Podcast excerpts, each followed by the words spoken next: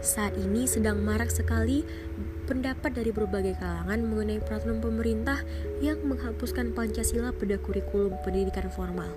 Baik itu dari sekolah dasar, sekolah menengah pertama, sekolah menengah atas, dan termasuk juga perguruan tinggi.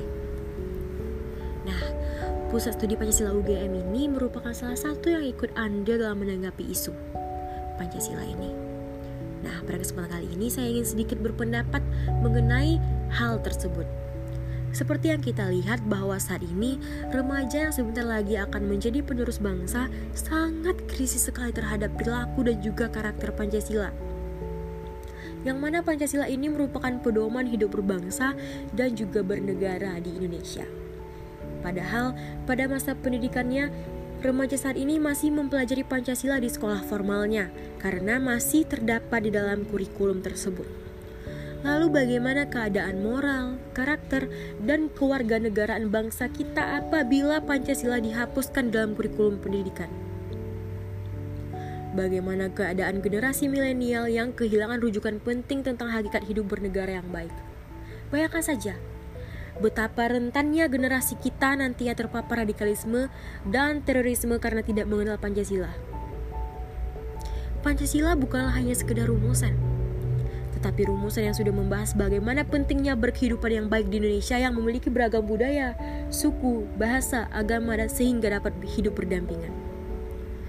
Bayangkan saja seberapa banyak masyarakat di Indonesia ini yang menganggap bahwa Tuhan itu tidak ada, padahal dalam sila Pancasila pertama sangat menolak sekali adanya ateis yang hidup di Indonesia ini.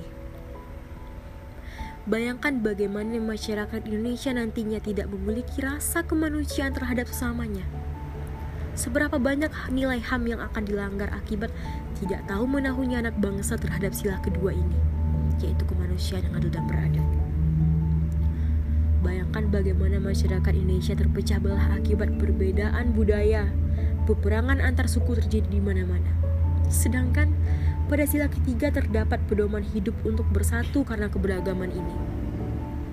Bayangkan bagaimana generasi milenial nantinya sangat krisis terhadap musyawarah. Maka tidak akan ada satu suara dalam penyelesaian masalah yang baik dan benar nantinya.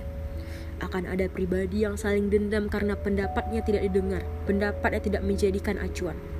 Padahal mereka yang berjuang untuk kemerdekaan telah merumuskan sila keempat Pancasila ini. Bayangkan bagaimana apabila keadilan tidak ada di Indonesia ini. Ya, walaupun saat ini sudah krisis keadilan yang mana hukum tumpul ke atas, runcing ke bawah. Tetapi bagaimana apabila keadaannya nanti akan lebih parah? Padahal pada sila kelima sudah terdapat poin keadilan bagi seluruh rakyat Indonesia.